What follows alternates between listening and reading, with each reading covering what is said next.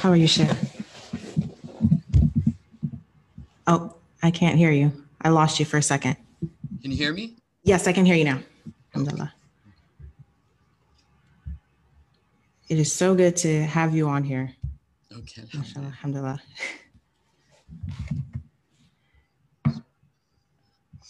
So I'm just um, making sure the streams, okay. There we go. So whenever you're ready to get started, we'll get started. Um, I'll just give the the intro and then briefly introduce you and then we can jump right into it, inshallah. Okay.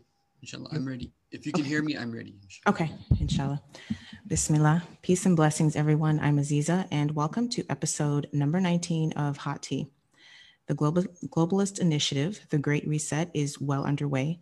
There are many consequences to this next phase of the New World Order. One of those consequences is a resurgence of Islamophobia. Our special guest, Sheikh Omar Baloch, is with us to further explain.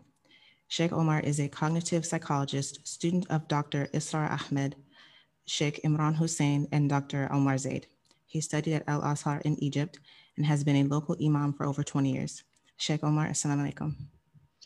Assalamu alaikum rahmatullah. How are you doing, Sister Aziza? Alhamdulillah, how are you? Good, alhamdulillah. So, um, yeah, let's get started on the issue of Islamophobia and Yes. how this is going to merge with the reset. Yeah, when you you mentioned that, okay, I just want to say when you mentioned that the other day, I just thought it was so profound because I hadn't made that connection. Right now, they're holding off on Islamophobia, or they're trying to, because they need to get everybody in line, you see. And uh, they don't want the Muslim leaders to say, well, our, const- our constituency or our population, our, you know, our followers are, you know, they're like really upset with you guys and we really want to do what you guys do, but, you know, you're really making problems for us. They need everyone's buy in right now because of the vaccine, because of Mhm. COVID. They need everything streamlined right now but uh, what uh, one of the agendas that is being cooked up for a very long time, and I will give you several several um, references for this, and uh, for your audience, is your audience uh, going to be like?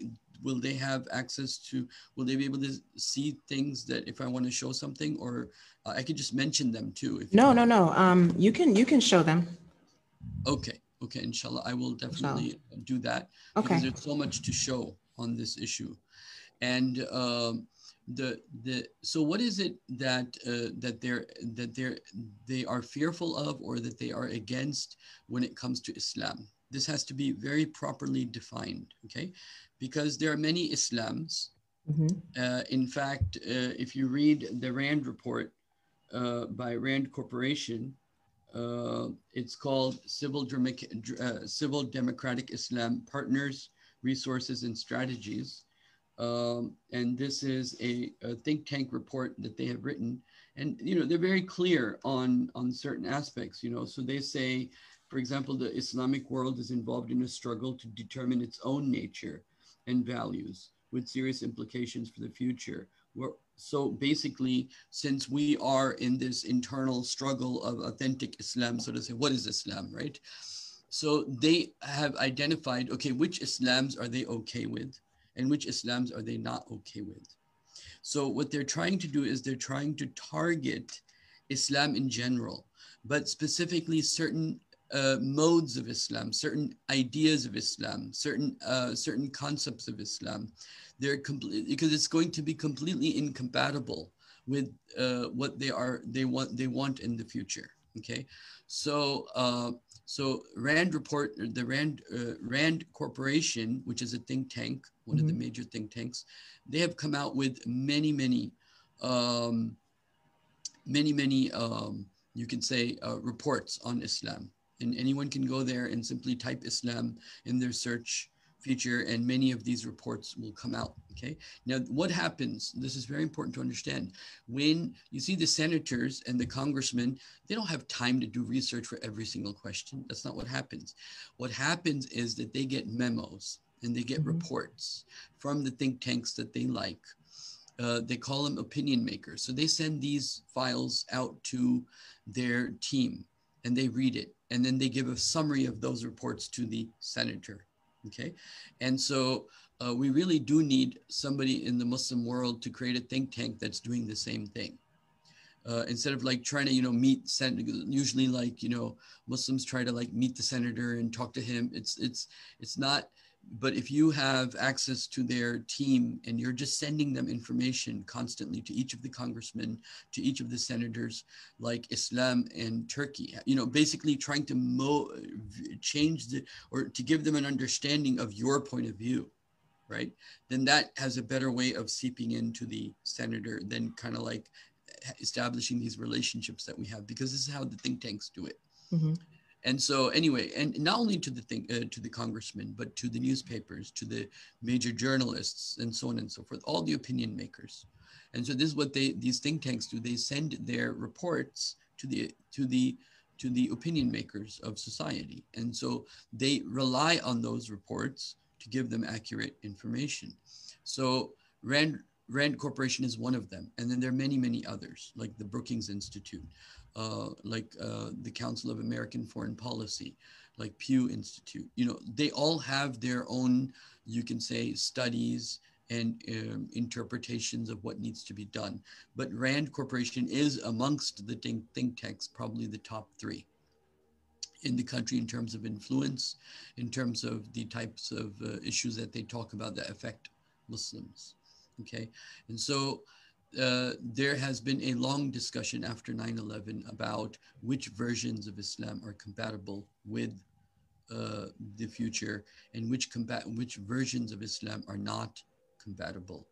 So one of the uh, easy reports to understand in that regard is the report by Rand report called, um, the report is called, the one that I just read from is, is called um, uh, Civil and Democratic Islam uh, and so, yeah.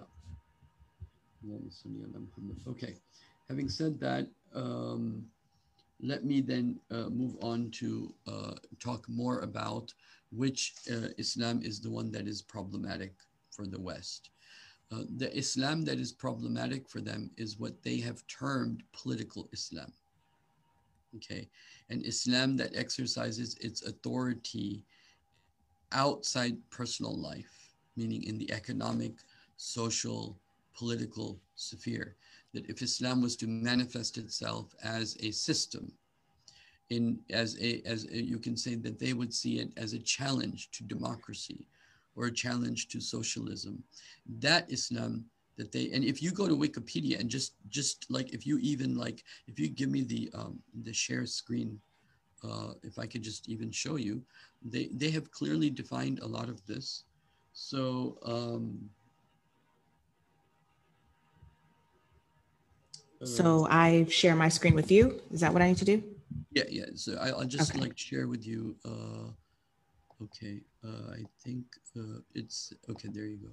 Uh, okay, so if you go to Wikipedia or just go to Google and type in political Islam, and go to Wikipedia. Just I'm just showing you how easily these things can be looked at. So if you look at political Islam in its definition, right? Political Islam is any interpretation of Islam as a source of political identity and action. So basically it is the implementation of Islam. Okay, it is the manifestation of Islam. It's the Islamic economic system that wants to do away with interest, for example, and do away with the banks and do away with the paper money. That is the Islam that they have a problem with they don't have a problem with you buying a mosque. Okay, they think that's a great thing. Uh, you know, people uh, expressing their feelings and their they have to, you know, human beings want to believe in something, so you want to believe in Islam, believe in Islam. But their attitude is very much the same as their attitude towards many other things that are even very common. For example, they don't mind you opening up kitchen soups to help the poor but they do mind if you start criticizing that system that creates that poverty. They do not mind you, you know, helping patients of AIDS. Okay, you have an AIDS hospital, you have special grants for people that have AIDS, but don't criticize that lifestyle.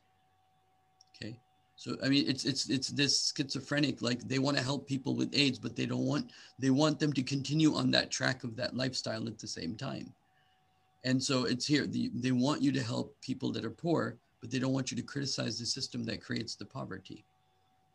So that Islam that will remove that type of hypocrisy and that Islam that will politically manifest itself uh, is the Islam that they have a huge, huge uh, problem with. And they see that as a challenge for them because um, they see that when the Muslim will is expressed, as it was expressed in Algeria, as it was is expressed in Egypt, it was expressed in different places, even Iraq, even in Palestine, that whenever Muslims voted, they always tried to bring in the religious parties. And these religious parties, they want to bring practical Islam into the scene. And so this has become a problem. Now, let me, uh, so, so now that I have defined political Islam as a challenge to them, now you can just simply think of all those issues that uh, you know that they see as a, a challenge for, for what is that political Islam offers that they see a problem with. Okay, so that that is really going to be the question. Why is it that they're so against political Islam?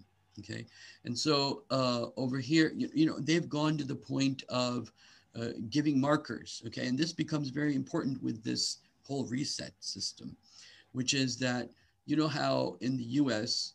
we have um, we have uh, like a, a FICO, okay, that you know we have this kind of like a report, a financial report of you've been paying your bills, you know, you're if we loan you money, are you going to be good with your debt, so on and so forth.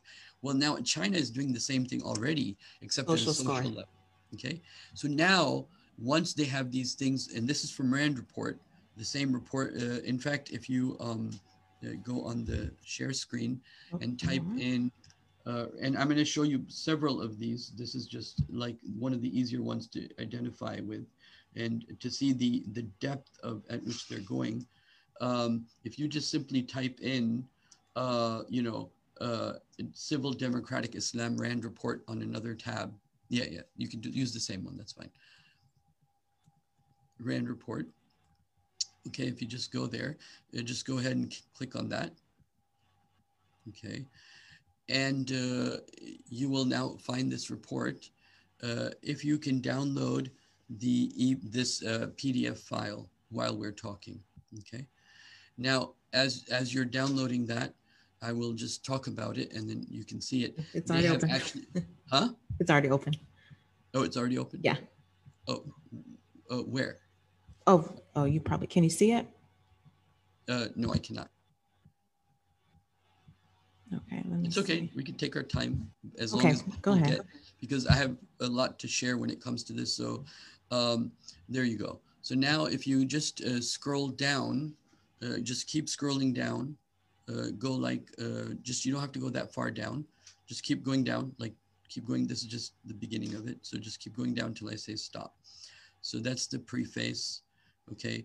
And then it's going to discuss what is, you see, okay, just if you could stop here, chapter one, it is, it, it is what is calling markers, okay? So uh, position on key issues, okay? Uh, democracy versus human rights, polygamy, criminal punishments, like the Islamic punishments for the criminals, minorities, the women's dress. Okay. These are what they consider markers that identify which type of Muslim you are.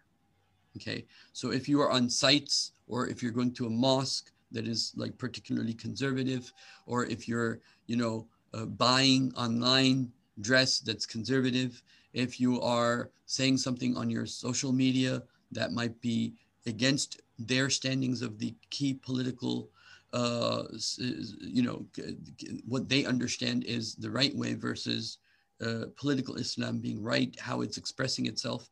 So uh, so if you look at chapter two, it divides people into Muslim secularists, Muslim fundamentalists. Fundamentalism is also essentially defined as political Islam. There's no difference between fundamentalism and uh, so you could say the way they look at it is terrorism is a subcategory of political Islam. But fundamentalists are Muslims who want Islam implemented as a social reality. Okay. Then you have the traditionalists, which is our scholars from Dar al Uloom, Medina University, Islamic University of Malaysia, or Islamabad. So if you just go down and then you know it talks about muslim modernists and which groups to support which groups not to support how to uh, you know um, in a way that it will work practically so you know they'll say don't support the secularists in this case but support let's say uh, the modernists instead of the secular. So they have this if you keep going down and then I'll show you how they've created these markers. And this just to give you an idea of how this uh, future reset because you think that uh, how much money did they pay for these people to do this research? Okay.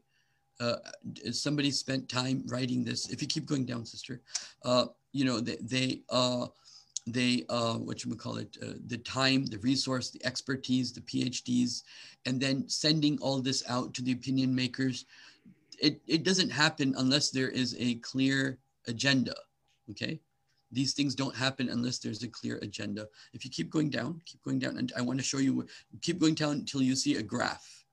May I ask you a quick question?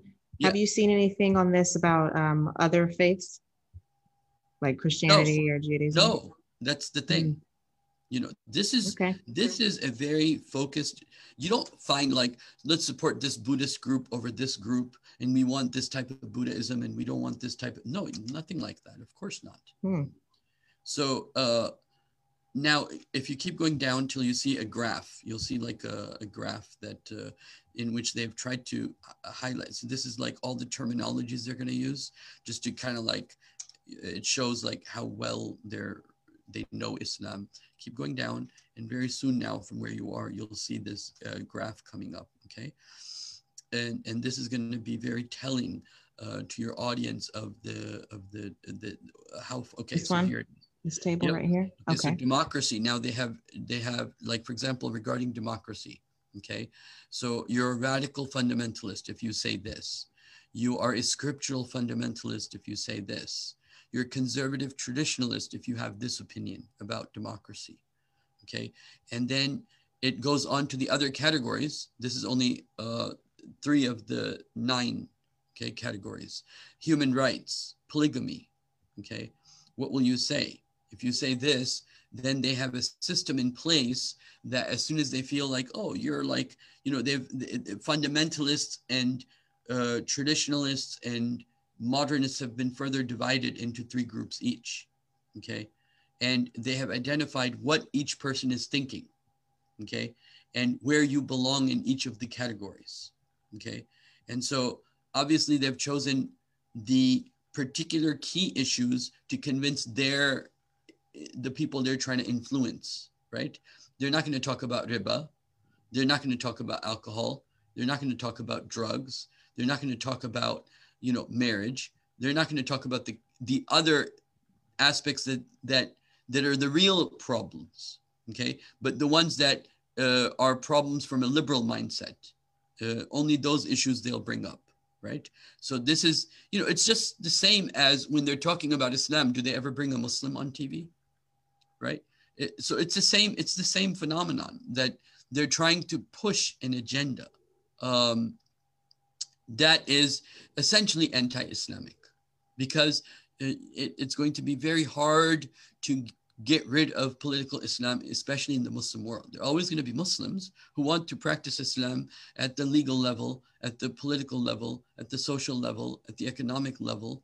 And so there are different ways to, you know, hijab, for example, right? So you have hijab here, but you have the, now they have, if, now when you go uh, in the next part of the chapter two, it starts discussing strategies on who to support, who not to support, which version of Islam to support. So now you have a complete computer program, okay, that what, that's doing what is, that is basically trying to identify people in society and trying to mark where they are in this scale, okay? And so, uh, so this is just a summary of that uh, chart that you saw. So if you go at the bottom uh, of this chart, uh, then it'll tell you who to support and why to support them and who to give money to. This means that they're spending money on these particular groups. Uh, so if you just uh, go over here to the bottom a little bit. May I make a comment? because yeah. these things that you're speaking about, I mean, we can see it happening right now. you know, there's definitely support for certain individuals who say certain things. And, Absolutely. You know, different groups. This is their, this is their agenda. Yes. Mm-hmm. And so we have to be aware as Muslims too. So yeah. finding partners for promotion of democratic Islam options. Okay. So supporting the secularists, how to support them. Okay. Supporting the traditional scholars, give them their Islamic schools, give them their madrasas, give them their, as long as they work against the, fun, the, the ones that want Islam expressed. Okay. So essentially, uh, they don't want you practicing Islam fully, completely. That is right. Okay. Islam as a deen, as a system. It's a way of life, yes. As a way of life, they don't mm-hmm. want that. Yeah. But if you live in, go to your mosque, you pray five times a day. See, the purpose of religion, this is very, very important. The purpose of religion in modern times, okay, and in postmodern times, the purpose of religion is supposed to be a psychological pill to help you deal with suffering. That is the purpose. Okay. The purpose of religion is not to tell you what is right and what is wrong and what economic policies should be, what businesses uh, policies should be, what social policies should be, what political policies. That's not the role of religion in, in, in the framework of modernity. Okay.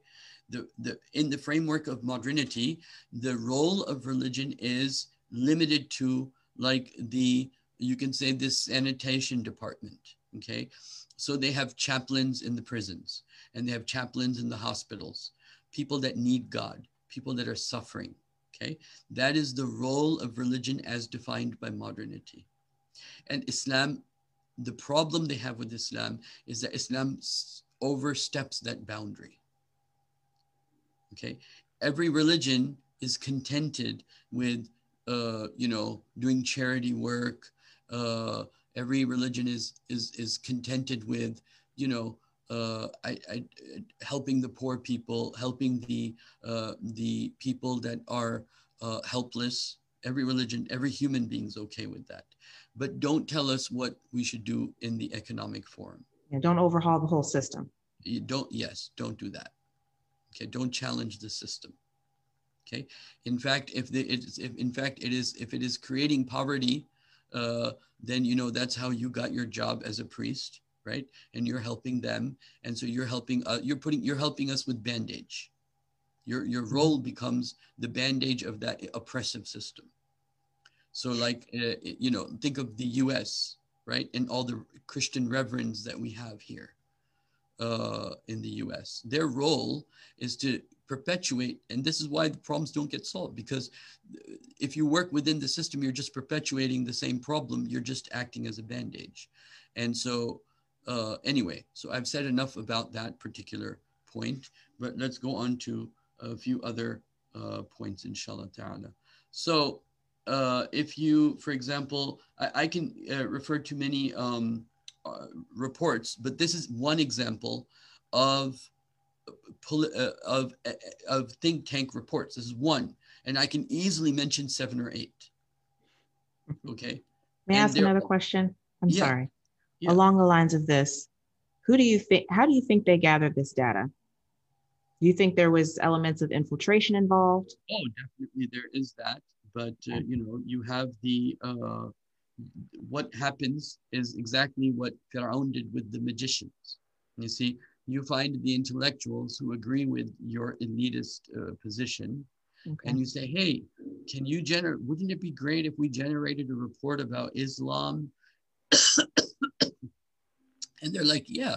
And he's like you know if you do that i'll give you two million dollars to your to your research department. Mm-hmm. and they get their money. And they hire those people that are willing to be sellouts. And many of them are muslims. Many of them are muslims. Uh, there's this Muslim guy from Pakistan who works for, I think it's called the Hudson Hudson Institute. Terrible person, terrible. He has, you know, and they're Muslims, and so they can claim they know Islam. Right. And uh, you know, and so, uh, so yeah, and so the political is so now that you understand that political Islam is so this follows a certain logic. Mm-hmm. The logic is that political Islam does not fit into what into the what they see as a good society. Okay, Islam is a challenge to the riba system. Islam is a challenge to a system that believes in sexual anarchy. Uh, Islam is a challenge to a system that believes in family life. Uh, so, so these things, uh, you know, become a real uh, problem for that. So now they have to find a way to uh, demean Islam, not as uh, you know, demean Islam. you can say. Um, if you you know demean Islam at the political as a political system, specifically. So what do they do? Now these things are not by mistake. So you have, for example, the uh, the the Islamic State that they called what the Islamic State group in Iraq, Baghdadi, and all of that. So you know they want to create this kind of like oh Islamic State is like this. You know they wanted to create a a, a, a narrative that Islamic State is like what uh, Taliban is like in Afghanistan, for example and uh, they, they, they created these fake models of Islam and, uh, you know, gave them weapons and everything in order to demean political Islam. Okay, so their target specifically, I mean, their, their target is Islam in general because of, again, because of certain norms and ideas Islam has. But they certainly don't want to tolerate that at all when it comes to the actual manifestation of that at all because you know then the people will see wait uh, this is actually not too bad the, living yeah. without a robust system right you know and uh, so so if you like for example look at if we go back to the uh, share screen if you go back and look at uh, what is happening in the world slowly uh, if we go back to the share screen, if you type in financial times, uh, Financial Times and then type in what is behind Austria's plan to outlaw political Islam. Okay. Uh, no, uh, Austria's plan to, okay, outlaw political Islam. Yes. So, what is behind Austria? So, here's Austria basically saying you should not be able to allowed to be talk about what Islam as a political system. Okay. It's not even on the table. It's okay for Jews to have Israel when they can express their political will, but it is not okay for Muslims to have their political will expressed. Okay.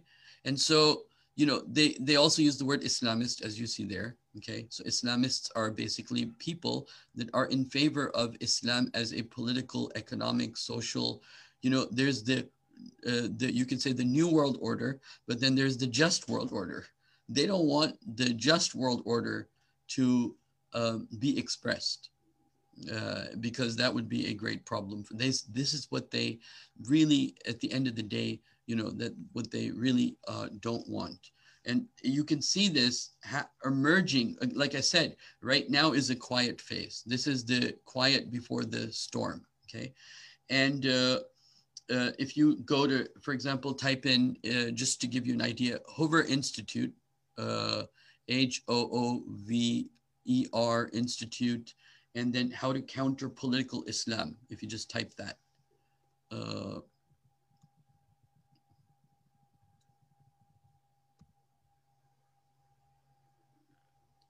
uh, how to counter uh, no if you typed in how to counter no same thing just a spacebar and how to counter political islam there you go Okay, so this is another institute uh, talking about basically the same phenomenon. Well, look at the author. Check, look at the author. yeah, exactly.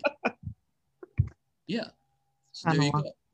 So they'll take the articles by these people who wow. are also paid, by the way. Oh, right? yeah. And become representatives in the media. And her husband's a Zionist. And, they, so. and, and, and, you know, they have a sob story to share. Yeah. Okay. And uh, their sob story sells, you know and makes Islam look really bad. Mm-hmm. And but the, you know uh, what what you know, but what is she against? She's not against. Uh, she's against political Islam mm-hmm. specifically, Absolutely. and then Islam in general. Okay, and then and so this is this is how this is how this goes, and so uh, you know uh, she, Hoover Institute hires her uh, and and maybe the problems were Muslims. Maybe the Muslims gave her a bad impression of Islam, or her parents didn't do uh, a very good job, right? But the point is that who's using her, who's publishing her, who's promoting her, right? Whose agenda is being used here, right? She's a pawn probably herself, right? And she doesn't even probably realize it. Uh, so when, for example, it came to Afghanistan, because Afghanistan again, you know, in one order of the the uh, of Mullah Omar, all the heroin uh, production and cocaine production and all that was stopped, and uh, all of the um, anyway, that's that's. But if you type in uh, what's her name, uh, if you type in uh, um, you type in that lady's name, her name is. Uh, I forget that lady that was being promoted from Afghanistan. Uh, Malala. Malala. Yes. Huh. you know, so what is it that she's uh, speaking against? She's basically speaking against political, political Islam. You see, these people are being used against political Islam. And you know, they, we don't even know who these people are. They just come out of nowhere. Right. They write a book. They make it a bestseller. Mm-hmm. Right and uh, they write a book, they make it a bestseller, and then you know uh, she becomes like an activist. Now. Yeah, Nobel Prize winner. Nobel Prize, can you believe that? you know, uh, and what is she doing? She's basically speaking against Islam. Mm-hmm. And so, in a veiled uh, manner, you know, they they use those those catchphrases and those politically correct terms. They're, yeah, they're dog they're dog whistling and, and it goes much deeper than that. See, they even have a problem with the Arabic language.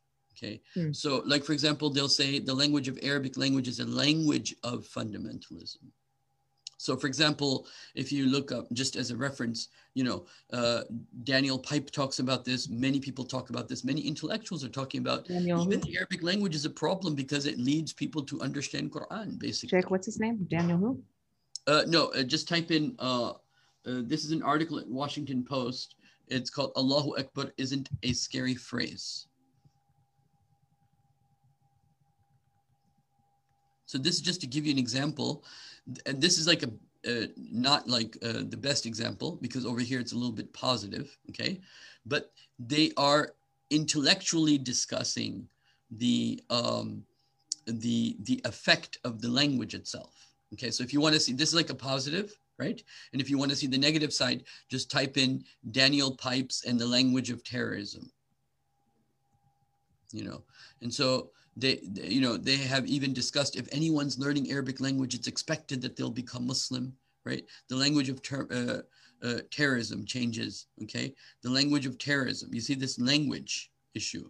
So they even have a problem with, uh, you can say Fusha Arabic, Arabic, uh, classical Arabic. Hmm you see because it, if you don't know classical arabic you even if you know arabic you can't understand quran which is what they're happy with. But learning classical arabic uh, is, is a very big problem for them because it takes you on the pathway to becoming a fundamentalist. And so you'll find these people uh, let me uh, share with you for example um,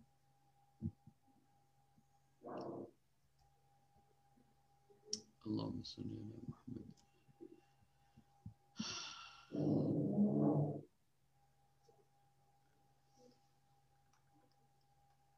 Have you seen this one?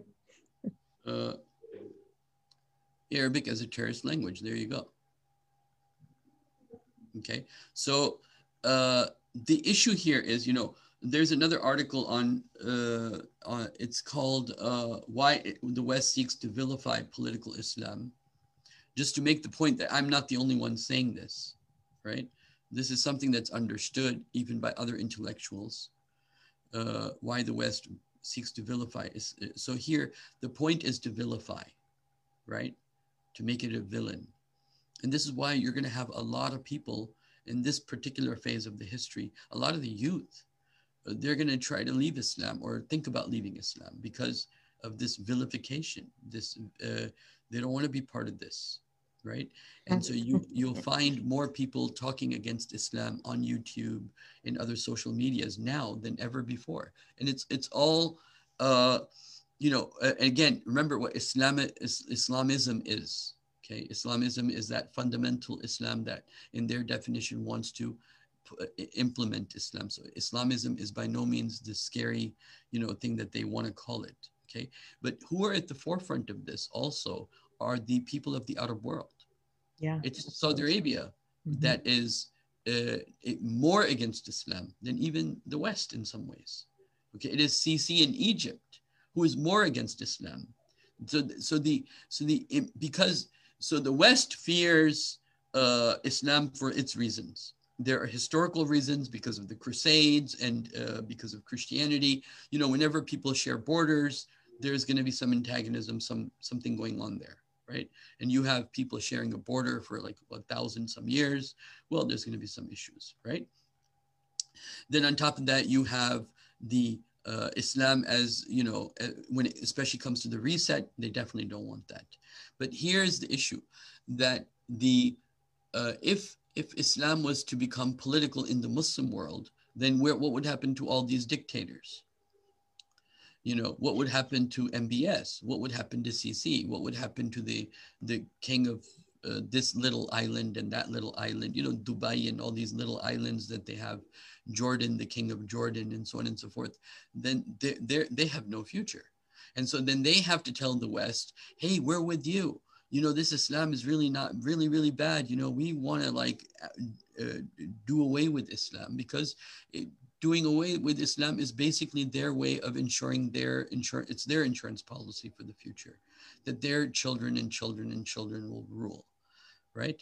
And, and now, uh, in fact, Israel is using that to their advantage. I'm not going to talk about that right now, but, uh, but the point is that uh, the Muslim world, the leadership of the Muslim world is more against Islam, political Islam, Islam as expressed in society, because Islam doesn't believe in kingship.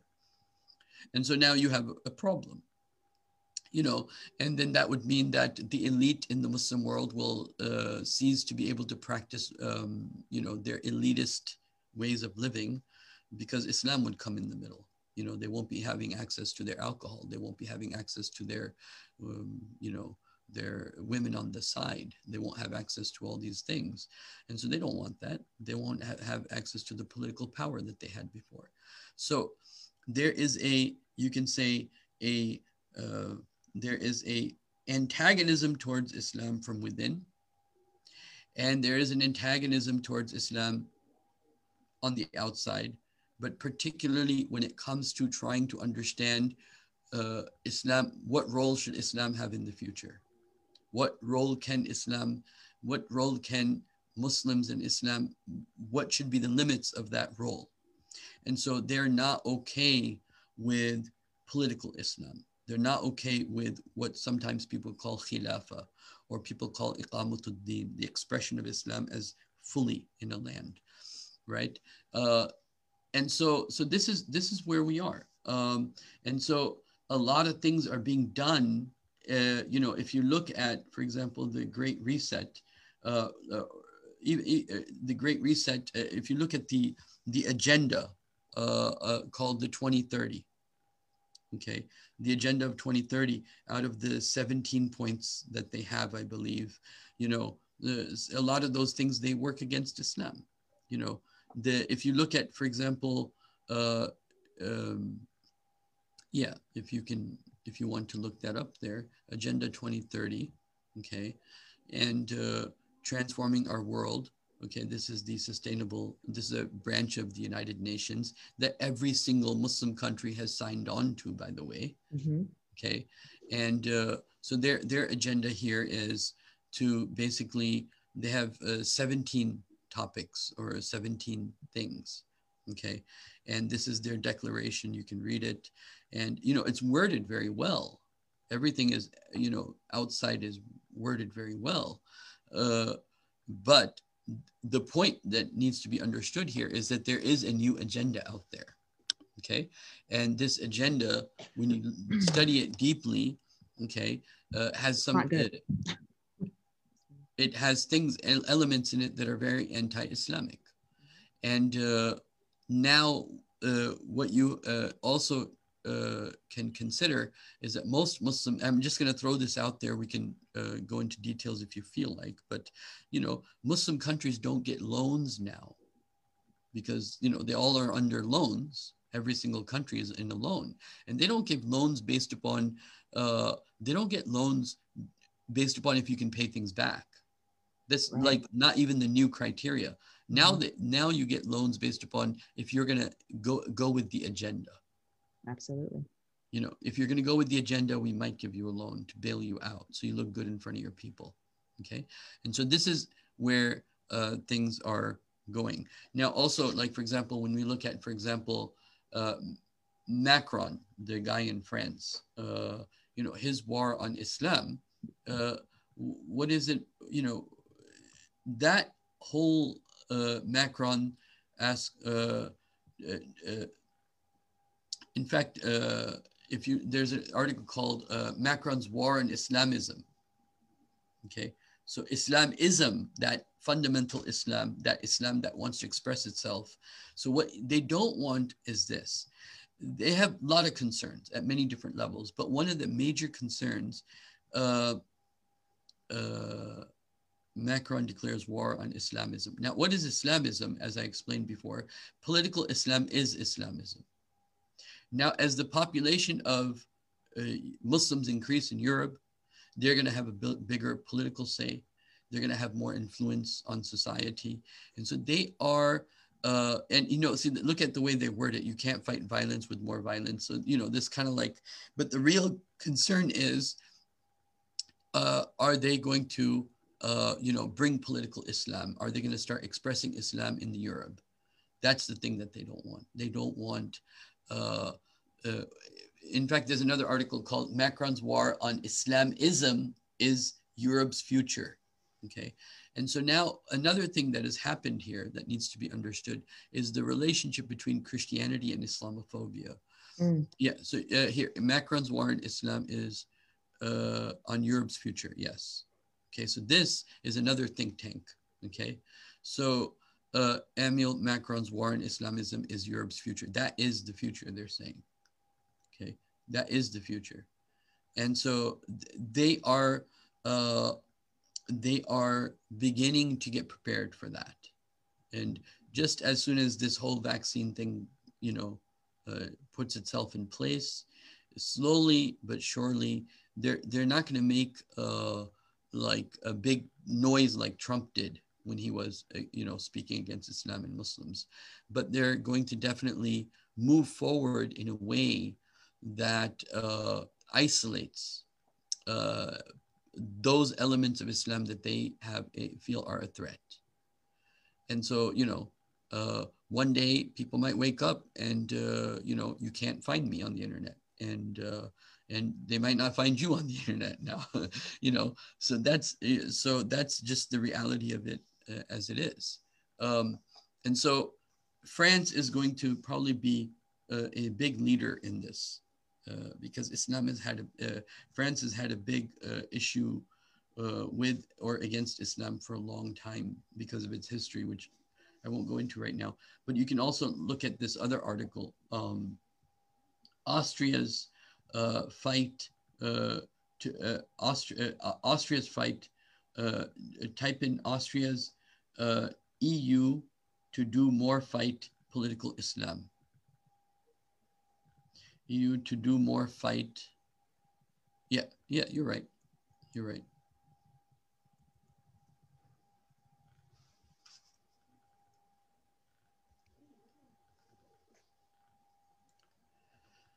So that's that's basically it. Uh, that political Islam is is their is their big problem, uh, and and so there is being a lot written. Almost every university is done some sort of research on the issue of political Islam and uh, what to do about it. Uh, if you look at the Cairo Review of Global Affairs and Failings of Political Islam, if you type that, uh, Cairo uh, the Cairo Review, Review of Global Affairs and Failings of Political Islam. Yep. You know, and who are writing these articles? Muslims are writing these articles, right? Muslims are writing these articles. And they're like, oh, political Islam has failed. So And- this idea kind of like, look at the okay, picture that they give you. Look who it is. yeah, yeah. Jamaluddin Afghani, yes. Yeah. And so, uh, so, so this is kind of like, uh, uh, if also another article I can share with you is in Europe, calls for grow, grow calls grow louder for united front against political Islam.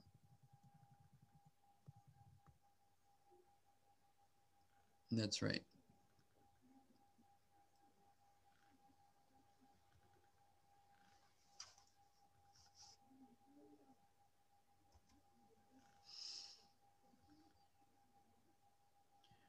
And uh, so here, and then uh, you know, basically Europe is is going to take the lead in this, and then you know the U.S. and Australia, and then the rest of the world is easy after that. Uh, all the elite are going to acquiesce to what the these elites are doing. Uh, let me just share with you how this works sociologically so that you have a, a little bit, the audience can have a better understanding. You see, you have an elite in, let's say, the European elite, and then you have a Muslim country elite. So both countries have their elite groups, okay? Now, this elite group, the Muslim elite group, tries to copy this elite group, right? And they intermarry amongst each other. They are of the same economic status, but they they tell these people what to do. When the populace doesn't accept what they do, what happens? The gap between the political leaders and the population gets bigger, but their closeness to these people gets closer. Okay, because they're like, oh, yeah, our people are stupid. They don't know what they're doing. You know, they, look, it works fine in America. Why doesn't it work over here? Well, the reason that there that it doesn't work, the population doesn't accept it, is because of the difference in the value systems, and they don't necessarily they see it and they don't see it. And it is exactly as the way the Quran describes, as that when the Quran says, وَإِذَا لَقُوا الَّذِينَ آمَنُوا And when they meet the believers, what do they say? قَالُوا آمَنَّا They say, we believe. وَإِذَا خَلَوْا إِلَى شَيَاطِينِهِمْ And when they're alone with their leaders, with their devils, with their devilish leaders, you can say, إِنَّ مَعَكُمْ No, no, we're with you. Okay. إِنَّ مَعَكُمْ إِنَّمَا نَحْنُ مُسْتَهْزِئُونَ We're just mocking them we're just making fun of them. We're just going along with them. So, you know, they'll come to some banquet, some Islamic conference, some Islamic whatever, and you know, they'll show, they'll come out and pray with the public in Eid, let's say the Eid prayer. Uh, and uh, and then you know and then they'll make a few statements that we don't like america and we don't like this and we're not going to accept and we're all for islam.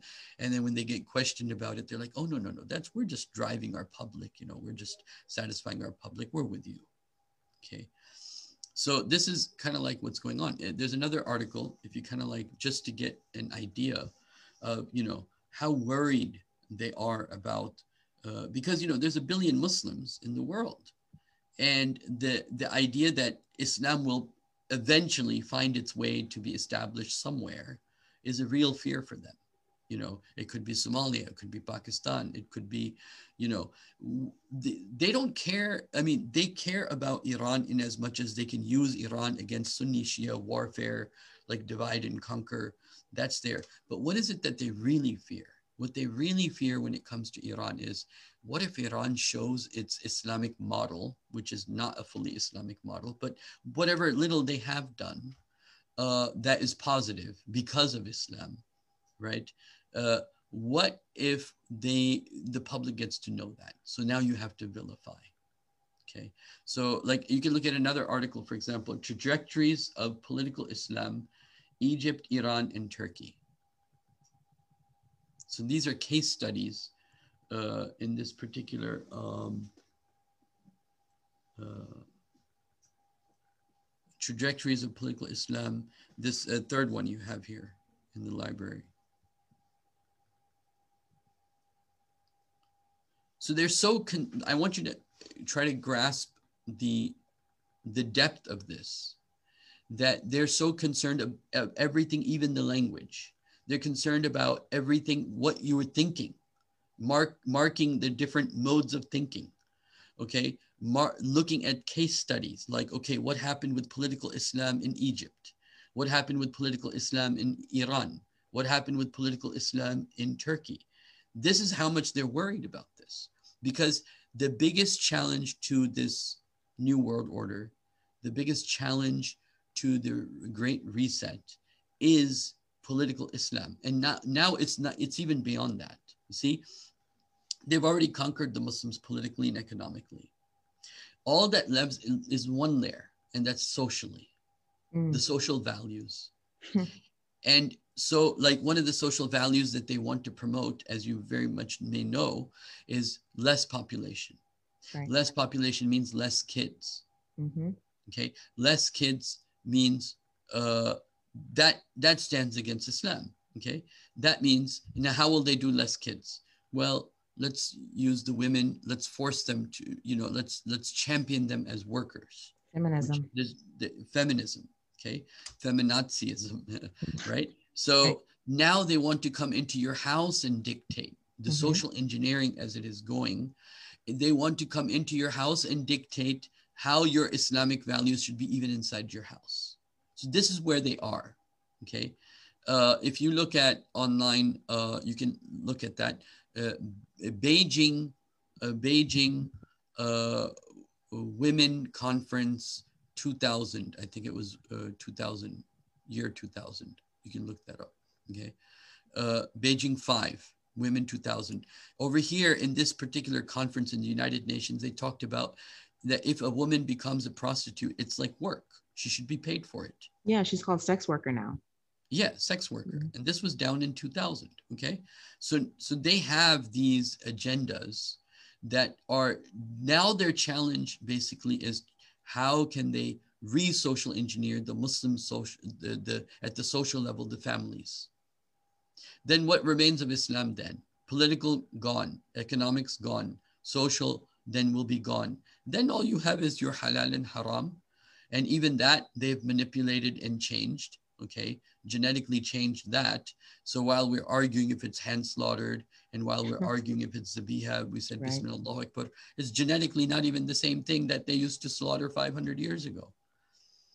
So uh, that now takes us to the whole issue of you know transhumanism, and and and kind of like merging and changing us fundamentally as we like one more thing I'd like to add, it's even in the schools now with the LGBTQ. LGBT, agenda. there you go. Yeah. You know, and you have the what is it? They have these books now that are in Arabic in the schools. Yeah. Yeah. yeah I, I believe that completely. Yeah, absolutely. They would do that you know, and uh, uh, there's another think tank just to kind of like give you an idea. Uh, there's a very big think tank that especially liked by the the the Democrats.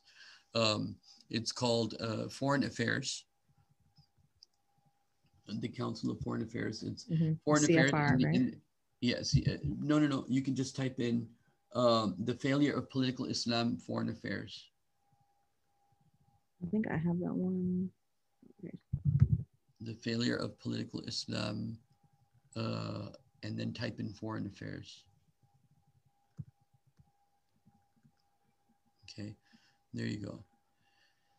And so, you know, here you have uh, this, you know, uh, kind of like uh, promotion of this book and this idea of political Islam. And so we have to, therefore, restudy political Islam, meaning Islam as a system because this is what they have a problem with. And studying Islam as a system will help us also understand what they are doing and what Islam brings to the table. And so, uh, you know, so Allahumma salli ala Muhammad, uh, they want, they don't, so, so they, they'll be very happy uh, on, they'll be very happy to give you an MSA room. They'll be very happy to give you a masjid they'll be very happy with all your spiritual uh, things as long as it does not become something practical. If that spirituality begins to have political or uh, uh, that spirituality begins to manifest itself uh, practically, they don't want that. You know, that's what they don't want. And so this is really the this is the way of the future. We already know China's stance on Islam, and we already know what China has been doing to Muslims. So now when they bring this Chinese uh, system of you know uh, social uh, credit, uh, social measurement of, and they can use this Rand report or something similar to determine what type of Muslim you are, and what is your number on the scale of society of being a normal person or a good person in their scale. You know, this person doesn't go to the bars. This person is going to the mosque. You know, that's a red flag right there. And then he's also talking about uh, political, you know, uh, the Islamic economic system, or he's talking about the Islamic political system, or he's talking about Muslims having a future as a, as a, you know, as a civilization. You know, that system's going to totally like try to bar a person like that. And so, right. you know, so th- this is, uh, so they're trying to normalize in the minds of the people all these un Islamic concepts and try to make them beautiful in the eyes of the people. And so this is what we're up against. It's, and, and they have the money, they have the think tanks, they have the research, and, uh, and then there's people like me and you who just, you know, we but Allah puts more barakah in our work sometimes than than He puts in, in their their millions of dollars. You know, so inshallah khair. So this is mind blowing. I mean, some of it I knew, but you took it to a completely different level and you have receipts. So, subhanAllah. Um, do you have time for some questions? Yeah, absolutely. Yeah. So, this is a moot point, but I just have to ask you just to hear you say it until people can hear you say it too. Where are our leaders? Why, why is it that, you know, we have to, like minded people have to scour the earth to find people who are uh, speaking about these issues that are so important, that are connecting the dots between Islam and the world that we currently live in? Yeah, um, the history of that is like this. When modernity came to the Muslim world, uh, there were three reactions. One reaction was, oh, this is great. Let's accept this. One reaction was, oh, no, no, this is very bad. So we will close the doors of understanding what they are all about. English is haram, wearing pants is haram. That was the initial reaction, right? In the early 18th century. And to some degree, it made a sense from that perspective of sitting there that you know why are you going to wear pants? These are the people that are killing us. Kind of like you know right. it had not become global yet. It was like it was you were still wearing your traditional clothes and but but the idea was disengagement. Complete dis- disengagement from the west and basically saying anything from the west is haram. And the result of that was that we didn't understand the enemy and so when they were doing things, they were doing good things and they were doing bad things. And they'd be like, see, look at this good thing that they're doing. They're making hospitals for us. I'm talking about the Muslim countries. I'm talking right. about Egypt and India and Pakistan and where they came and took over. They brought they good brought a better government system than we had with our monarchs. Okay. They brought better hospitals. They brought better institutions. They brought better universities. They brought a lot of things that Muslims were like, okay, this isn't that bad you know? But what happened this all came at the cost of losing political remember all of this starts with the fall of the ottoman empire. Right. Right? So that's the first thing to go. And uh and so you know so the, the religious people their response was kind of like ashabul kahf the people of the cave. Like mm-hmm. we're going to go to our cave and we'll come back when everything is better and so the ulama, they were not trained to deal with the West, the scholars.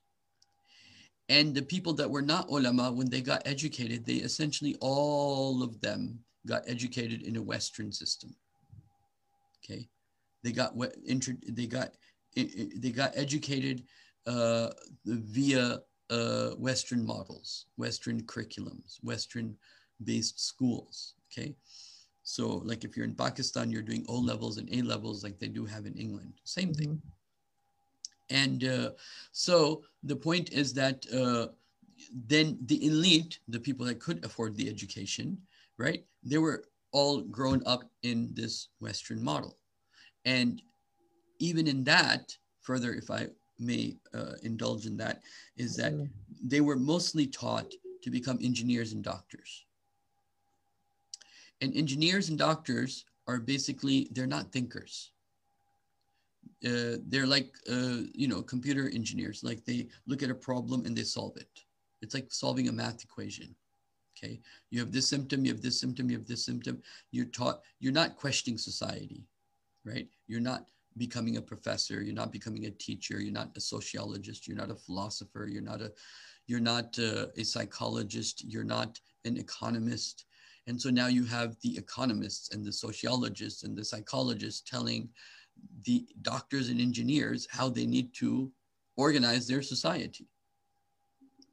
Right? And so while a scientist can only make a bomb, but it's the political scientist that tells you where to throw the bomb.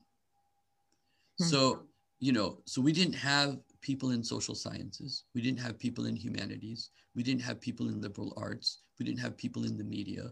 We didn't have people in all these key uh, places. We just put all our energies in it. So, so even in the educated sphere, okay, so the majority is uneducated because they don't have money in the Muslim world. And then for the little that was educated, the thrust was become a doctor, become an engineer. I'm talking about the Muslim world. Okay. And uh, yes, uh, you know, uh, and those people that did become professors and those people that did win in social sciences, whoever studied Freud thought Freud is right because we they they promote these professors as prophets. Yeah. And you did not have people that had a strong religious foundation as well as a strong foundation in being able to critique the Western thought, which means you have to first know it to be able mm. to critique it. You didn't understand the Western thought the way Imam Ghazali understood Greek thought and wrote Tahafatul Falasifa, in which he destroyed, uh, you know, Greek philosophy, or the way Imam Taymiyyah did the same thing. But because we didn't have people that were under, you know, skull in the madrasa, in the old madrasa system, talking about 80 years ago, they still did study Socrates because of Imam Ghazali, because he destroyed their thought. So they were, but we didn't study the new thinkers. We didn't study Newton and Einstein and Freud and all these other, uh, you know, uh, Nietzsche and what they were saying. And so the ulama were, our scholars, they were completely blind to the, the movers and the thinkers and the shapers of the modern world. And, and so what is happening is the ulama are taking the lead by the pop- populace, except in certain issues like what's halal, what's haram, how to pray, how to read Quran. In that, they had the control. But where is society going? Where's the trends of society? Where are we going to go politically? Where are we going to go socially? Where are we going to go economically? The people were going following the Western model. And so, how could there be leadership in a situation like that? And so, the ulama, they kept their eyes closed and uh, the elite they had uh, their full training from the west okay? And uh, the west took full advantage of that. You know how stupid do you have to be that when uh, you know uh, what's it, henry kissinger comes to saudi arabia and tells saudi arabia you should sell oil in dollar instead of your own money. That's like you know i i come to if if i have one currency and you have another currency and i come to your house and say sister you know you're not to be you know uh, against women, but just giving as an example, I, I say, sister, you're selling this, you know, baked goods. Why don't you just do it in my currency instead of your own currency? That will make you powerful. Why don't you sell it in my currency? That'll make me powerful. And you agree to that. Like how, how, you know, how how backward do you have to be to accept something like that? So when America goes to Saudi Arabia and says, "Oh, don't sell in riyals," which would then become have a global currency, riyal would have become, but you know, sell in the dollar, and we'll protect you. And uh, you know, so Saudi Arabia says, "Okay, yeah, that seems like a good idea. I, I can go with that." So I mean, the point is is that it is it took a long time to find a few scholars that were able to merge the two the Islamic tradition and also knowing the Western tradition, and to be able to critique uh, and, with a critical eye. You see, uh, it is the opposite. It's like an, uh, it's the opposite of Orientalism. Orientalism is to take things of the East and put it under the microscope and say, oh, why do you do this? Why do your women do this? Why do your guys do this? Why do you have jihad? Why do you believe in violence? You're putting every, it, it, turning the tables is like us saying, oh, why do you lie to your children about Santa Claus for like seven, eight years? Right. And making like, and then writing like books on it and promoting it and having institutions about it and, you know, promoting it through the institutions that these people are so stupid. They lie to their children till the age of seven and eight. And then, you know, you have this other custom called Halloween. How so stupid is that? And, you know, just there, if you want to put any civilization under a microscope, you can find hundreds of things you know, what type of civilization is this that rapes women every two minutes? Imagine a hmm. few books on that that would be promoted everywhere. Right. You know, so the thing is, is that we need to now do that. We need to deconstruct Western thought and reconstruct the Islamic thought. Okay, and so this is the, the intellectual work that needs to be done uh, for the Muslims and for Islam to stand a chance. For Islam to stand a chance. I'm not looking at what the Prophet said will happen, what Nabi Muhammad said, sallallahu alaihi wasallam, that will happen, right? There's no doubt. But we have to operate based upon the reality of the situation we're in. We need Muslim intellectuals to come together. We need to be able to criticize now, now forget about what was. Now we're coming into this whole new crossroads of the Great Reset. We need critical eyes on this. Otherwise, we'll be behind again because whatever we were able to criticize the West for until now, it's like, you know, it's a new world, it's gone. Yeah. And so you need critical eyes starting now. And uh, so, uh, so that when, uh, so, so, so that we can wake people up and say, hey, there's, there's a big problem with the way things are going. And so Muslims, we are, you know, Allah said, uh, uh, He made us uh, the middle ummah to be the ones that that bring out humanity out of these problems. It should not be David Icke out there. It should be a Muslim out there. Exactly. Right? Absolutely. You know, it should not be. It should be. It should be the Muslims that are telling the people of the world, "Hey, that is satanic. We need to mm-hmm. move into this direction." Instead of our Muslims listening to a, you know, this guy, and there's nothing wrong with that. But the issue is that the lack of us being able to do that and uh, the lack of the intellectuals in the Muslim world to be able to do that. That that is the problem. It's the it's the, it's the problem is us. Well, that leads me to my next question. So, what can we do? Someone at my level and my listeners, what what can we do? What should we be preparing for as well? I guess it's a two part question. Um, one thing we need to do is we need to get like minds together. That is the beginning of anything good anything good or anything bad, really, is like minds need to mm. network. They need to know it, and you know they need to have an exchange of notes. Uh, we need to go away from uh, because in the Muslim world we've been doing something similar to the Christian world, which is we've been arguing about useless things. Absolutely. And uh, and the purpose of that was what? Arguing about useless things for what purpose? Keep us chasing our sheep, tail. To keep my sheep. Exactly. You're you're you're authentic Muslim if you're with me, and you're not authentic Muslim if you're with him, right, or her, right and whatever it is. Yeah, and so we need to get out of that. We need like-minded people that have really sincere concern for Allah and, and His Deen, and uh, for for like-minded people to start networking, and uh, and and then uh, by that that's one thing that needs to be done. Second is the intellectual work that i mentioned that needs to be done.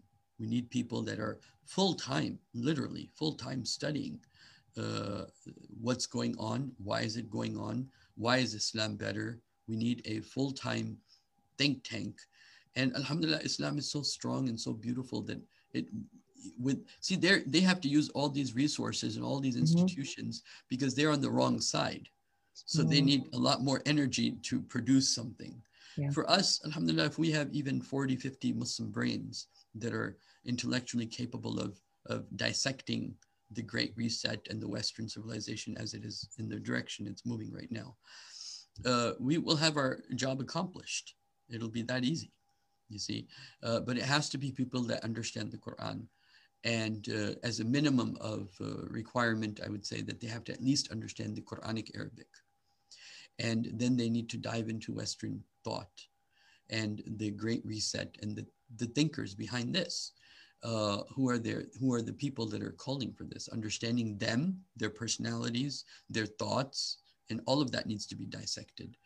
And then we need to uh, practically move in a direction of okay, what do we do at our local levels, right? Uh, we know for even the level of having a discussion of we know, for example, many people are going to take the vaccine even if they don't want to, because they need their jobs. Well, what do we do in that case? What should they do in that case? We need to offer real solutions to people that are even within those that are concerned. Uh, we need to uh, uh, the other thing Muslims need to do is that at their local level, uh, so there's the, the global level of meeting of the minds, but at the local level, if you can establish four or five people, six people, seven people, any jama'ah, people coming together that are like-minded and getting ready, okay, uh, at whatever capacity, if you can buy a land, you have money to buy a land, buy a land. If you don't have money to buy land, it's okay. Do what Allah has made you capable of doing. Buy solar uh, flashlights together, for example, flashlights that are work based upon solar. You know, buy maybe some uh, weapons to uh, safeguard yourself, defend yourself. Um, so whatever you can do at your local level, and then create local models. Create uh, what you know Sheikh Imran Hosein calls the Muslim village. But if you can't create a village uh, where people can go somewhere, uh, let's say, then do whatever you can at your local level. Uh, increase your understanding.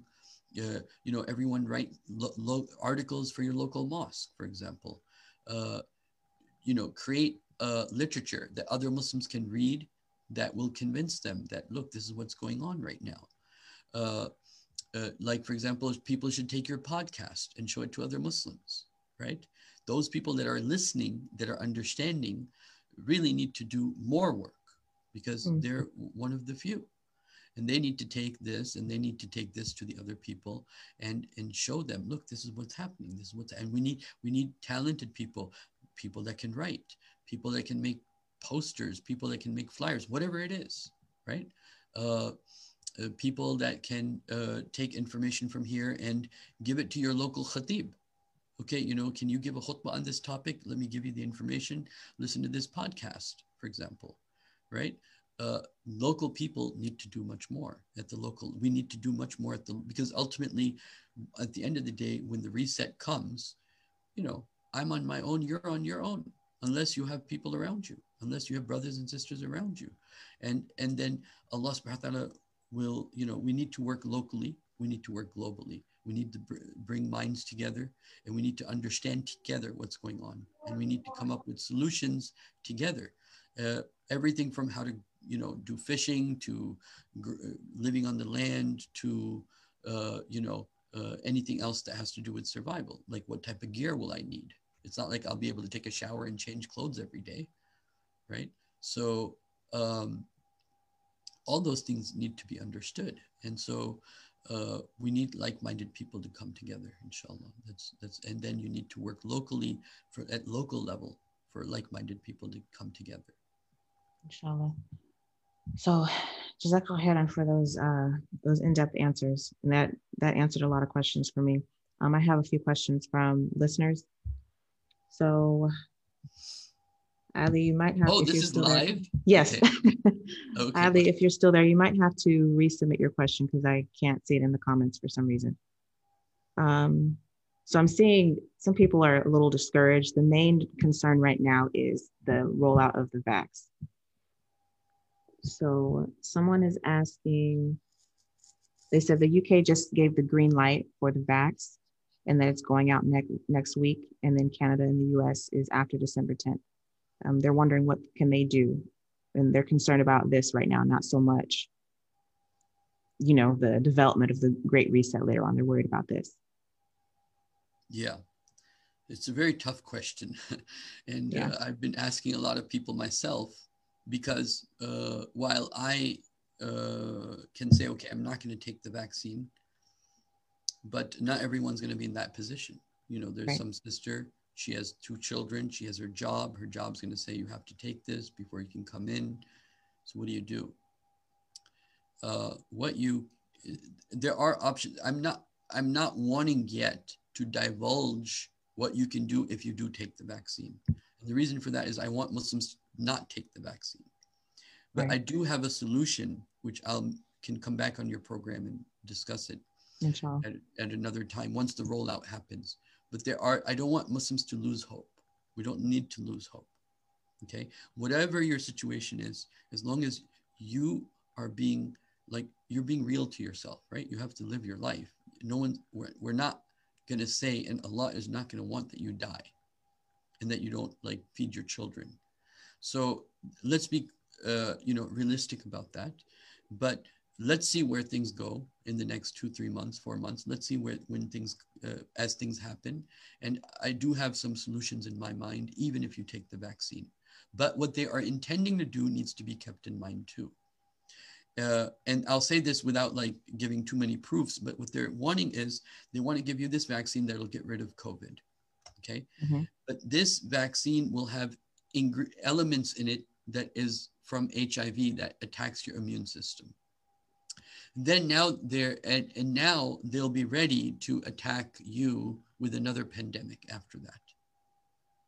Okay? And so the first ones to get this vaccine will be the doctors and they'll be the first ones to go. Okay? That if things go as they are it seems like they're planning. Now i don't know. I could be completely wrong. But if but if you add one plus one it's two like that together. If you add put the dots together and it's possible that I'm not reading the dots properly. That's possible. But if you read the dots together, it seems like they're doing this to show what a great success this is going to be. Only Right. for later on another pandemic to come out and uh, and then affect everyone with that. And there's many, not many, but some sayings of the Prophet to this effect. To this effect, there are sayings of the Prophet. So they're gonna. So now you have this, uh, you know, barcoded uh, vaccine inside you uh, that is a complete, just, uh, I mean, I don't even have words to express like how strange this vaccine is. But uh, Yeah. but then there are things you can do after that, even to uh, to uh, to help yourself. Uh, but I'm not going to say because I, if those of you that cannot take it should not take it. then there are things you can do after that, even. And so, uh, inshallah, let let's see where things are four months, five months from now, and then maybe we can have another It is saying because I, if those of you that And then I will take get it, somewhat take of what then I am are understand things a you can do solution, after that, even. somewhat of a solution for So, uh, people that did let- take the vaccine but this- didn't want to. And uh, you know, I know we have a whole Muslim community here, and I know a lot of people will take the vaccine because they feel like they have no choice. Yeah, yeah, they will. And here's the next question. This is kind of off topic, but is there a connection of secularism and Iblis's dialogue with Allah subhanahu wa ta'ala when Iblis disobeyed when asked to bow down? And here's the next question. This is kind of off topic, but is there- Do you want me to repeat that? Did that? No, I'm just thinking. Okay, I'm sorry. I uh, just want to make if I, if I bring them together at some level, the relationship, one relationship is that look, Shaitan wants us to, Shay, Iblis wants us to go to the hellfire. That's his number one goal. Okay. And so, uh, what Iblis does is he lets you make, he puts you in a position where you will be responsible for your decisions. Right. And when you bring secularism in, and it's the it's the big thing, right? Once you bring in secularism, then a lot of other things follow. They, they have to follow. So then riba is okay, and then sexual anarchy is okay, and you know immod- immodesty is actually frowned upon, and so secularism brings all these things that shaitan wants you to do, because what is his goal? His goal is you do the opposite of what Allah says. And so secularism allows that door to open that allows you to then have, you may yourself be very religious, but the whole society as a whole will become uh, irreligious. And on that point, I want to mention something very interesting. You know, there was something called the Great American Experiment. Mm. And the Great. American Experiment was that, you know, we won't bring because the idea was religions fight Protestant Catholic. We're talking about we're talking within the context of Christianity. So when they came to America, there were all these religious groups, all these different Christians, right? And they didn't want to fight with each other. And so they said, okay, we'll have secularism. But the idea was is that look, I'll go to my church, I'll become a better person. You go to your church and you become a better person. But in this public sphere, we won't talk about religion, so we're not at each other's throats. That's how it started. The idea was never to become morally weak. The idea was to become morally strong, but you do it at your own private level. Okay. You go to your church. So, what was the result of that great American experiment? The result was that unless, uh, if you don't have religion at the center, then everything begins to fall apart. Okay. And so, unless you don't have religion at the center, everything begins to fall apart. Having religious institutions on the sidelines does not help. It actually, be- religion begins to lose over time, as it has. So, religion has become less and less important in people's lives over the course of the last 200 years. So, that's the result of the great American experiment. And so, uh, so that that's where we are. So that's the result of secularism. Um, next question. Do you think this plan to tackle Islam politically is to try to block the pursuit of becoming of Imam al Mahdi's upcoming leadership? And they also want to know about the new Israel and Saudi Arabia alliance, as Israel just flew their aircrafts over Mecca and it was just on the news. Oh, subhanallah, I'm not surprised. Um, yeah, I mean, you know, they have been in bed together for a long time. It's just that, you know, when you're you you have you're you're it's like behind the closet and then coming out, right? So what's the difference? There's no difference. They just haven't come out yet, but they're only thinking about how to come out and when to come out, and uh, so now they're taking baby steps. So you know, it's kind of like uh, you tell your parents you're gay for the first time, so that's how they feel okay they feel like they have to take baby steps to tell their public that you know we're going to do this. And uh, the public in saudi arabia is going to be very anti-government against them once they do. And uh, this is the other thing that israel is taking advantage of because the, by its very friendship which the governments have done they know that now they have their leaders all cornered against their populace. And it's very easy to create riots and demonstrations against the leaders through Facebook and through these social media outlets, which they create thousands and thousands of fake accounts and then create, uh, you know, protests as a result. And so now, you know, they're as soon as you accept Israel as a as, as, as a partner for yourself, any Arab country, at least politically, whether they like it or not, is putting themselves in a situation where it's their public is against them, and Israel can use that to their advantage whenever they want. And do you think that this push for eradicating political Islam has a connection with um, Al Mahdi? Uh, I think that uh, within the the Jewish circles of the rabbis and the Kabbalists and the secret societies, definitely yes. Okay, last question. What kind of advice would you give to someone who understands what's going on, but maybe their family or their friends are either not getting it or are reluctant to get it? Then you should consider that if people are not getting what I'm saying, the problem is not them, the problem is me. Why am I not able to articulate it in a way that they're able to understand what I am seeing? Why are they not seeing what I am seeing? So maybe try different ways, try to break it down. Maybe sometimes you see something, but the logic isn't there. Like you see the picture, but you're not able to connect the dots. So, you know, it takes time. That's the other thing. People don't accept things just because you said it, right? It takes years for people to begin to see things. And uh, so you have to not be like uh, discouraged. Okay. You have to, and don't try to tell them everything in one, don't give one big injection. Start with one piece and then another piece and then another piece and another piece. That way you'll have more success, inshallah. It's, it's just like how da'wah is done. When you meet a non-Muslim and you want to tell him about Islam, and if you just tell him the first day, okay, Islam is the truth, I want you to accept it, that's not going to work, right? You have to break it down. You have to tell them the concepts. You have to tell them about oneness of Allah. You have to tell them about what Islam stands for. So you have to kind of break it down. Like you, we have to literally do that to our Muslim brothers and sisters and explain to them what's going on. And I think uh, that, at least for my part, I can say that I have failed at this. It's it, the problem is not them, because you see, Muslims have good intentions, generally speaking. Yes, there are those that are. How many Muslims are denying the Great Reset intentionally? No, that's not the case. The problem is we've that there are very few scholars that have understood it. Number one, and number two, uh, we haven't uh, been successful yet to uh, show to our community that this is the way things are going. The problem is me and you. Mm, Yeah, that's, that's absolutely true. I can see that. Uh, Another question. What is your opinion on Hijra of leaving the West at this time? If you can do it, uh, particularly to certain places, then you should do it. What do you think about, because you're not going to be able to escape this fully anywhere. There's going to be elements of it.